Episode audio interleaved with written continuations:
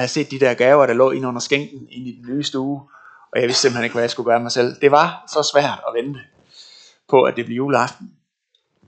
Og her i den her uge, der talte jeg også med et par, der fortalte, de jo simpelthen holdt op med at give hinanden julegaver, fordi de kunne simpelthen ikke vente på, at det blev juleaften. De pakkede dem simpelthen ud før den 24. Fordi det her med at vente, det er jo bare svært. Det er svært. Og adventstiden, som vi er i her, det er mest af alt en ventetid. Og prædikenteksten i dag handler om ventetid, som bliver udfordrende. Ventetid, der bliver udfordrende. Og inden jeg vil læse den prædiketekst op for jer, så må jeg lige komme med en lille trigger warning til jer mænd. Fordi der er nogle ting for os, som er sådan lidt særligt svært ved den her tekst. En ting er, at der er nogle ting i de bibelske tekster, som kan være svært for kvinderne, blandt andet når de nytestamentlige forfattere adresserer menigheden som brødre, så skal man lige tænke, ja, og søstre, skal man lige huske at høre, når det bliver læst op. En anden ting for os mænd, som kan være rigtig svært, det er, når menigheden bliver omtalt som Kristi brud. Altså, ja, okay, vi skal lige tænke på, hvad, jamen det er så okay. Men i dag bliver det virkelig udfordrende, fordi i dag blev vi alle sammen tiltalt som brudepiger. Og jeg må bare sige, altså, jeg har aldrig sådan så brudepige, altså. Det har jeg aldrig lige tænkt om sådan mig selv, eller aldrig drømt om, eller sådan forestillet mig. Så det er lidt svært at gå ind i det billede der, ikke? Så jeg tænker, hvis vi alle sammen også mænd lige tager en dyb indånding sådan. Og lige mærker vi hviler i vores maskulinitet. Okay? Ja, det gør vi. Godt, så er vi klar til at høre dagens prædiketekst. Matthæusevangeliet kapitel 25 fra vers 1 af. Da skal himmeriget ligne 10 brudepiger, som tog deres lamper og gik ud for at møde brudgommen. 5 af dem var tåbelige, og 5 var kloge. De tåbelige tog deres lamper med, men ikke olie. Og de kloge tog både deres lamper med og olie i deres kander. Da brudgommen lod vente på sig, blev de alle sammen døsige og faldt i søvn. Men med midnat lød råbet, brudgommen kommer, gå ud og mød ham. Der vågnede alle pigerne og gjorde deres lamper i stand. Og de tåbelige sagde til de kloge, giv os noget af jeres olie, for vores lamper går ud. Men de kloge svarede, nej, der er ikke nok til både os og jer. Gå hellere hen til købmanden og køb selv. Men da de gået hen for at købe, kom brudgommen, og de, der var rede, gik med ham ind i bryllupssalen, og døren blev lukket. Siden kom også de andre piger og sagde, herre, herre, luk os ind. Men han svarede, sandelig siger jeg, jeg kender jer ikke. Våg derfor, for I kender hverken dagen eller timen. Amen. Den her tekst belyser 3 aspekter ved ventetiden, som vi vil prøve at kigge på i dag. For det første, hvorfor der er en ventetid. For det andet, hvorfor ventetiden er udfordrende. Og for det tredje, hvorfor ventetiden er det hele værd. Og se, Jesus han fortæller jo af til de her lignelser, for at forklare en pointe. Så han tager et billede, som alle kender, for at forklare en pointe, som måske er ny eller svær at forstå. Så han tager udgangspunkt i en hverdagssituation, som alle kender. For eksempel et bryllupsfest i en mellemøstlig landsby. Og det er jo her, at de fleste af os får et lille problem. Fordi de færreste af os egentlig har været til en bryllupsfest i en mellemøstlig landsby. Jeg har i hvert fald ikke. Så vi fatter nada af, hvad det her med lamper og brudepiger og en brudgom, der tilsyneladende kommer for sent. Vi er vant til, det er bruden, der kommer for sent, hvis der er nogen, der gør, ikke også? Hvad betyder det egentlig lige, og hvad er det for en situation, han prøver at tage udgangspunkt i her? Så jeg vil starte med at forklare lidt om bryllupspraksis i Mellemøsten. Og det er sådan, at når et ung par er blevet glad for hinanden, så bliver der holdt en trolovelsesfest. Altså ikke en bryllupsfest, men en trolovelsesfest, hvor de bliver forlovet. Og hvis de sådan ligesom indikerer en villighed til at blive gift der, så drager de hjem hver til sit hjem, og brudgommen drager hjem til sin forældres hus der, og begynder at bygge det hus, som ham og hans kommende brud skal bo i. som regel som en tilbygning til forældrenes hus. Og er han en hurtig håndværker, jamen så kan de hurtigt blive gift. Og er han så lidt mere langsom, jamen så kan det blive en rigtig lang forlovelsestid. Og da jeg reflekterede over det her som tidligere håndværker, så kom jeg til at tænke på, om det måske egentlig var i den sammenhæng, at konceptet byggesjusk var blevet opfundet. Men det melder teksten ikke noget om. Men når den her kære brudgom, han så var færdig, så kunne der holdes bryllup. Og så blev gæsterne inviteret, og gommens familie og venner samledes omkring gommens hjem, og begyndte at forberede festen. Og mens familie og venner og gæster samledes der, så begiver brudgommen og nogle få af brudgommens venner sig afsted mod brudens hjem for at hente hende. Det kan være i den modsatte ende af landsbyen eller i en nærliggende landsby. Og når brudgommen ankommer til brudens hjem, så vil bruden blive sat op på et ridedyr. Og bruden og brudgommen og deres venner vil så begive sig tilbage mod brudgommens hjem i et overstadigt festoptog. I glæde og musik og forventning. Og den her festende og lykkelige gruppe vil så tage ikke den nærmeste vej, men den længst mulige omvej rundt i landsbyen, så mange som muligt kan se dem og tage del i festlighederne og hylde dem. Og gommens familie og venner, de er jo så i gang med at gøre klar til festen derhjemme, og venter det her festoptog på et ikke nærmere defineret tidspunkt, sådan at festen kan begynde. Og i en nærorientalsk landsby, så vil sådan en bryllupsfest altid foregå i en af de 7 sommermåneder, hvor der er hede og skyfri sommernetter, som gæsterne kan være udenfor. Og det er i sådan en lun og mørk sommeraften, at vi skal forestille os, at de her 10 piger, de venter ved brudgommens hjem, på at festoptoget skal komme, og festen kan gå i gang. Og festoptoget har så været lidt længere undervejs, end de her unge piger i deres ungdommelige begejstring havde beregnet. Nogle var forberedt på den her ventetid, og så var der andre, de var ikke forberedt på den her ventetid. Og det er centralt for historiens pointe. Men hvorfor er der så i det hele taget sådan en ventetid? Ja, det giver god mening i den her bryllupskontekst. Men vi som kristne kan også længes efter, at Jesus han kommer og gør alting godt igen. Især hvis vi er i en eller anden svær tid. I Johannes åbenbaringen, der står der sådan her om den tid. Nu er Guds bolig hos menneskene. Han vil bo hos dem, og de skal være hans folk. Og Gud vil selv være hos dem. Han vil tøjre hver tåre af deres øjne, og døden skal ikke være mere. Ej heller sorg, ej heller skrig, ej heller pine skal være mere. Citat slut. Og hvorfor kan det ikke bare ske med det samme, nu med det samme? Det er jo mange år siden Jesus han vandt den sejr, i sin død og sin opstandelse, der skal til, for at det kan ske.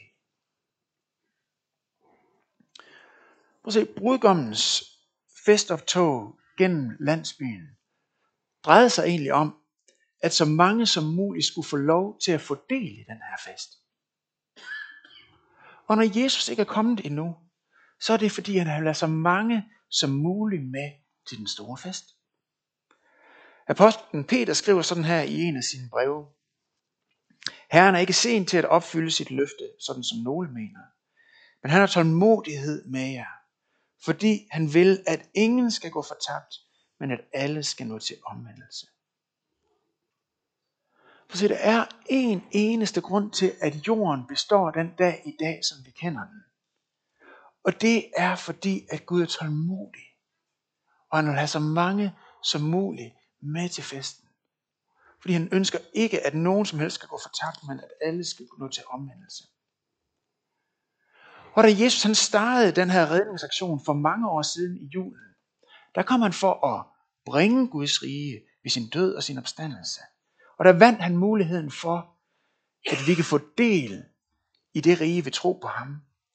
så at han kan udslette ondskab og egoisme, uden også om at udslette os.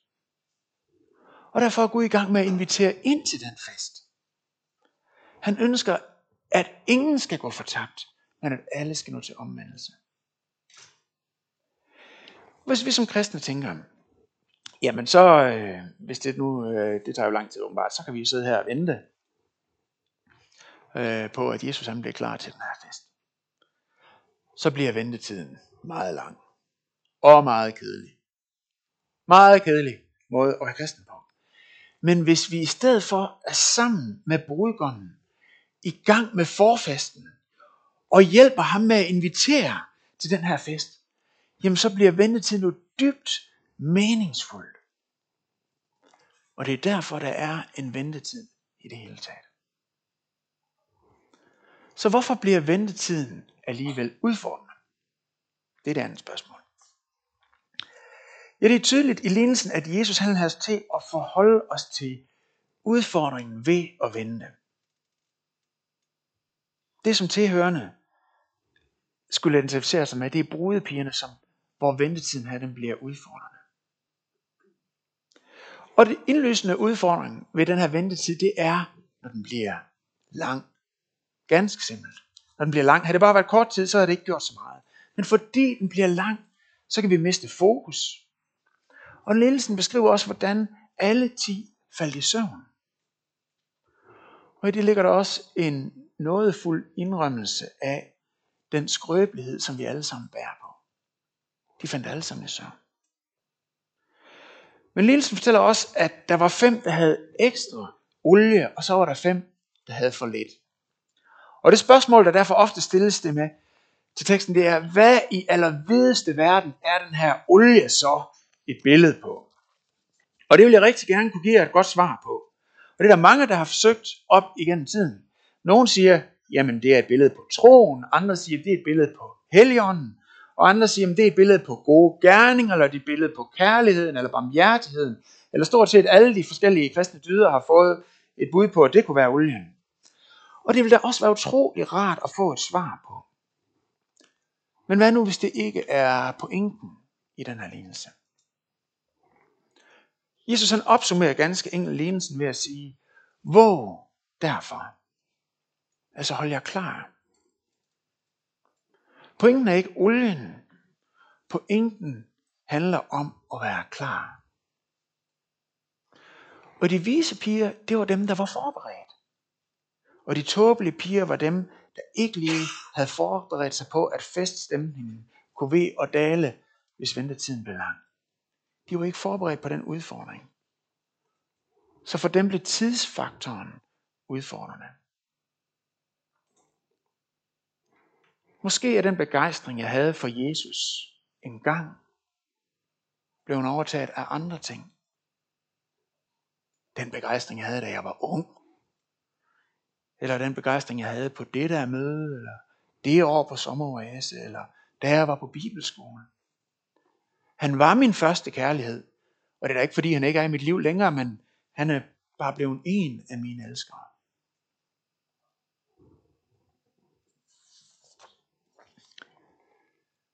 Jesus han fortæller et andet sted en anden lignelse, en anden historie om en sædemand. En landmand, der er gået ud for at så. På gammeldags manér spreder korn med hånden der. Og det forklares, at kornet er et billede på Guds ord. Og noget af det faldt blandt tisler, og andet faldt steder, hvor der kun var et tyndt lag jord med klippegrunden indenunder. Så det kom fint op, men det kunne ikke rigtig slå rod, så med tiden, så går det galt. Og der står sådan her. Det, der bliver sået på klippegrunden, er dem, der straks tager imod ordet med glæde, når de har hørt det. Men de har ikke rod i sig. De holder kun uden tid, så når der kommer trængsler eller forfølgelse på grund af ordet, falder de straks fra. Andre af dem, der bliver sået mellem tisler, det er dem, som har hørt ordet, men denne verdens bekymringer og rigdommens blændværk og lyst til alt muligt andet kommer til og kvæler ordet.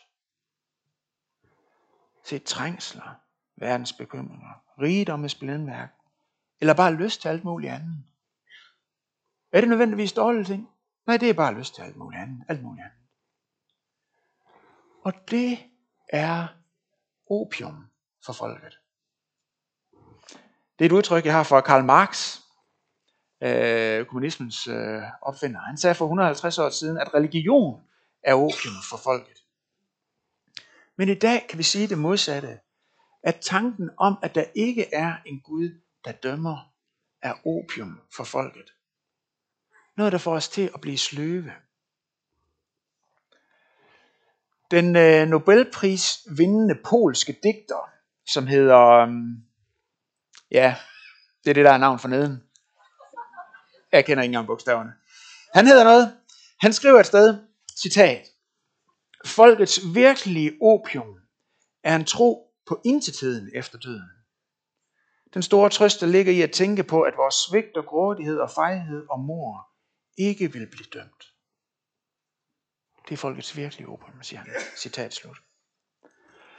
For der er ting, der sløver os, så vi mister fokus, og hjertet bliver koldt.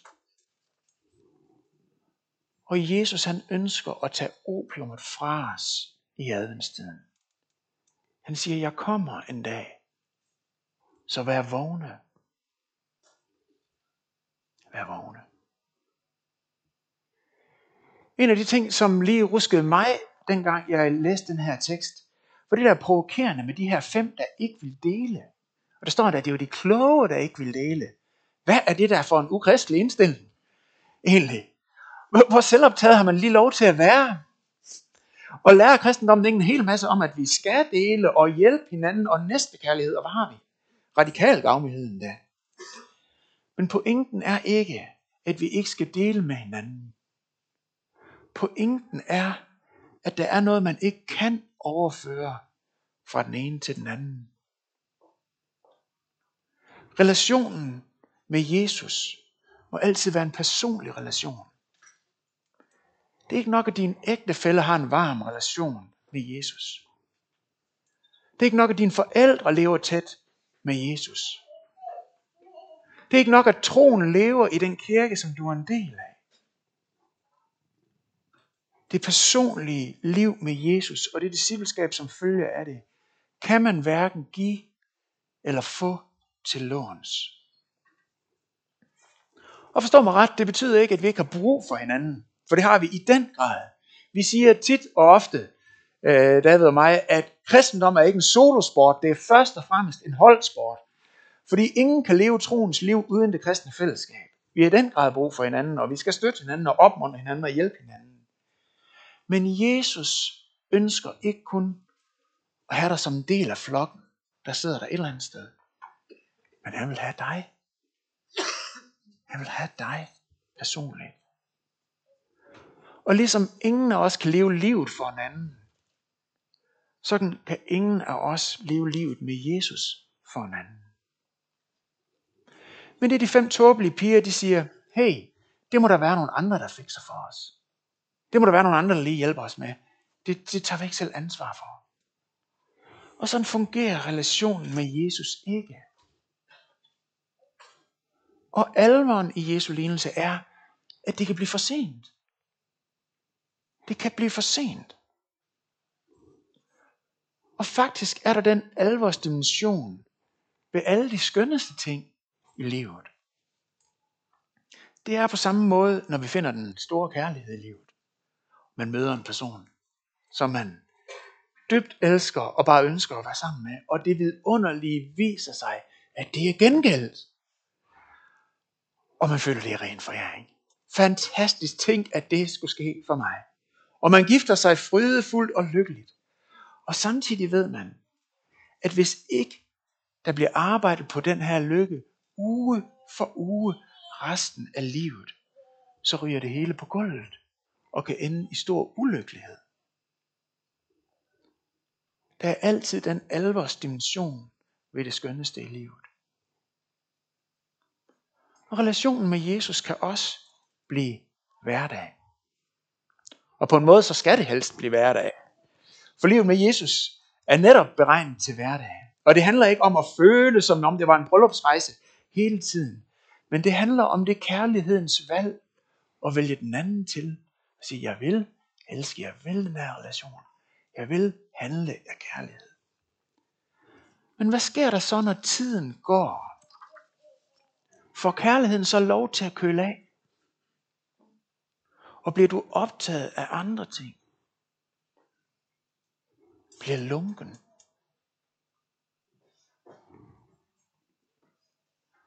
Adventstiden er faktisk ikke en forfest til julen. Men adventstiden er en forberedelsestid til julen. Det er en bodstid, ligesom fastetiden er en forberedelsestid op til påsken. Og en svensk præst og mystiker, der hedder Peter Halldorf, skriver sådan her om de her bodstider i kirkeåret. Vi har fået fasten og advent, for at hjertet skal begynde at gløde af længsel efter sin mand, mens vi venter. Men ventetiden er udfordrende. Så nu vil vi til sidst se på, hvorfor ventetiden er det hele værd. Hvorfor ventetiden er det hele værd? Den mellemøstlige tilhører til Jesu lignelse om de 10 brudepiger vil sidde tilbage med et ubesvaret spørgsmål, som ligesom vil... Det er der mange, der siger noget om. Nemlig spørgsmålet, hvor er bruden? Hvor er bruden? Der står, at brudgommen kommer. Men på det her tidspunkt i en bryllupsceremoni, så vil brudgommen normalt komme sammen med bruden. Hvorfor nævnes hun ikke? Hvorfor nævnes der overhovedet ikke noget om bruden? Og der skal vi huske, at Jesu første tilhører, de var jøder. Jøder, som kunne deres bibel, deres gamle testamente. Og hele vejen igennem det gamle testamente, så beskrives relationen mellem Gud og den, der tror, som et ægteskab. Hvor Gud er brudgommen, og menigheden er bruden. Det er en tydelig pointe både hos Ezekiel og hos Jeremias og hos Hoseas i det gamle testamente. Og måske vil de have mindedes, når de hørte den her fortælling, stedet fra Hoseas' bog kapitel 2, hvor Gud tiltaler sit folk som en utro hustru og siger sådan her. Citat. Hun fulgte sine elskere, men mig glemte hun, siger Herren. Derfor vil jeg lokke hende. Jeg vil føre hende ud i ørkenen og tale til hendes hjerte. Der giver jeg hende vingårdene tilbage og gør Akors dal til håbets port. Så vil hun svare mig, som da hun var ung, som dengang hun drog op fra Egypten. Statslut. De første tilhører vil vide, at det var dem og os, der er bruden. Jesus taler også hele tiden om Guds rige som et bryllup. Og Paulus taler om ægteskabet som billede på relationen mellem Jesus og kirken. Og Bibelen starter på den første side i 1. Mosebog kapitel 2 med et bryllup, og den slutter på den sidste side i Johannes åbenbaring med lammets bryllup. Og hele Bibelen kan ses som et langt kærlighedsbrev, som skal holde vores hjerter varme, mens vi venter. Fordi at han er vores sjæls sande elsker.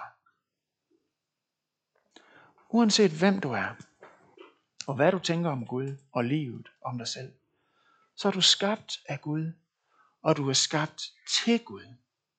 Skabt til relationen med ham. Og han alene kan tilfredsstille de dybeste niveauer i vores ånd, i vores sjæl og i vores krop. Og kun hvor han er din første kærlighed og din sjæls sande elsker, kan alle andre ting i tilværelsen begynde at have en tilfredsstillende funktion i vores liv. Han er værd at vente på. Prøv for eksempel at lægge mærke til, at brudgommen siger til de 5 brudepiger, som ikke var redde, han siger, jeg kender jer ikke. Ordet kender, det handler selvfølgelig om kendskab og vide til og vide om den person. Men det rummer også en meget dybere og mere intim betydning. I 1. Mosebog kapitel 4, der står der i grundteksten, Adam kendte sin hustru Eva. Og det blev hun altså gravid af og fødte Kain. Og Grundtvig, han synger i den salme, vi sang her fra fra starten af, min Jesus, lad mit hjerte få en sådan svag smag på dig. Der synger han sådan her i vers 2. Der bliver nådens tid og stund mig sød og lystelig, til du mig kysser med din mund og tager hjem til dig. De sidste to linjer her, det er en poetisk formulering af, når Jesus kommer igen som vores brudgom og tager os til sig. Og så står der om nådens tid og stund. Det er den tid, der er nu, hvor vi lever af Guds nåde. Det er ventetiden, den udfordrende ventetid i dagens tekst. Men den beskrives som sød og lystelig. Sød og lystelig. My goodness, det er en saftig formulering. Ventetiden kan blive sød og lystelig, når vi kender Guds kærlighed, som er udgivet i vores hjerter af Helligånden, som der står i Romerbrevet kapitel 5. Han er værd at vente på. Digterpræsten Kai Munk fortæller følgende i en prædiken, som han holdt til den samme tekst anden søndag i advent i 1941. Og han fortæller sådan her citat. For 15-16 år siden stod jeg en perlende sommermorgen i min have, aldeles fortabt i livets dejlighed. Der hørte jeg på en gang en underlig tone i luften, og jeg tænkte, det skulle aldrig være Herren, der kommer igen. Og det viste sig nu senere hen, at det var redningsbåden, som havde holdt øvelse. Og det var en raket, der var fyret af. Men jeg hverken lo af mig selv, eller skammede mig. Jeg havde fået noget at vide om mig selv, jeg var glad for. Og aldrig vil jeg glemme den følelse af lykke, der greb mig, ved muligheden for, at det kunne være Herren selv. Skønnere synes jeg ikke, den skønne sommermorgen kunne krones. Citat slut. Så hvad gør vi, hvis ventetiden har ført til lunkenhed? Ja, vi siger det som det er. Vi siger det til ham, som det er. Og det er også derfor, vi normalt har skriftemål i advent og i fasten. Det havde vi ikke i dag, fordi vi havde dåb. Vi siger det til ham, som det er. Og så holder vi os tæt til ham og venter der, hvor han kan tale til os. Og David, han havde så godt et citat sidste søndag i sin prædiken, det er simpelthen bare lige taget med igen. Et citat af Benedikt fra 500-tallet, hvor Benedikt siger, bevar ordenen, så vil ordenen bevare dig. Så vent der, hvor Guds ord lyder. Vent der, hvor andre beder for dig og med dig. Vent der, hvor du midt i mørket rækkes Jesus som brød og vin. Vent der, til hjertet igen begynder at gløde af længsel efter sin mand. Lad os rejse os op og bede sammen.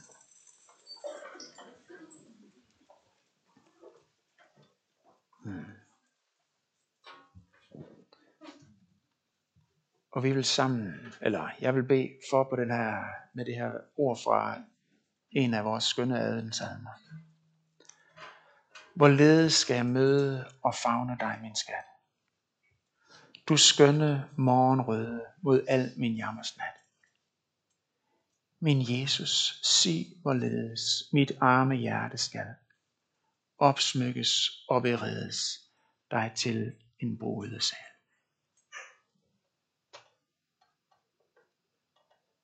Herre Jesus, tak fordi du kommer til os i dag, også med et alvorsord. Fordi du ønsker, at vores relation skal blive ved med at være varm og vibrerende og levende og lidenskabelig og hengiven og fuld af glæde. Tak fordi du i dag kommer for at tage opiumet fra os. For at vi ikke skal blive sløve og lunkne. Jesus, vi beder at lade vores hjerte få en sådan smag på dig. Og Jesus, vi vil lægge det frem for dig, som har fået lov til at tage din plads som vores hjertes sande elsker. Eller udfordrer den plads. Og vi vil lige tage en lille stille stund, hvor vi hver især kan sige det til dig, som vi har brug for at være helt ærlige over for dig omkring. Så hør nu, at vi hver især i stillhed beder.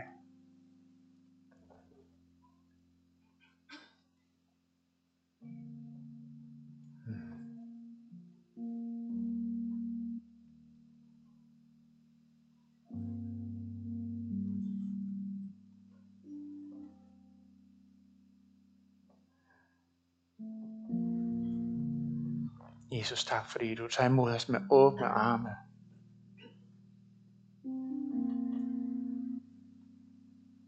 Og i dine øjne er der bare stor glæde over, at relationen bliver god, mens der er tid. Tak fordi at dit blik er fyldt af ømhed. Tak for den du er. Og Jesus, jeg beder om, at for hver enkelt der ønsker det, at så resten af vores tid må blive en tid, hvor vi dag for dag erfarer mere af, hvad det vil sige, at du er vores sjæls sande elsker. Ser mere og mere af din skønhed og rigdom i relationen med dig. Jesus, lad det være sådan, at for hver dag får vores hjerte mere og mere smag på dig. Så du må være vores sjæl totalt umistelig. At ingenting må kunne måle sig med dig. At glæden og fryden over dig, Jesus, og være det, der får vores øjne til at skinne, og vores hjerte til at banke, og får os til at stå op om morgenen. Og får os til at se på fremtiden med håb, forventning, fryd og glæde. Jesus, lad vores hjerte få en sådan smag på dig. Det beder jeg i dit skønne navn, Jesus. Amen.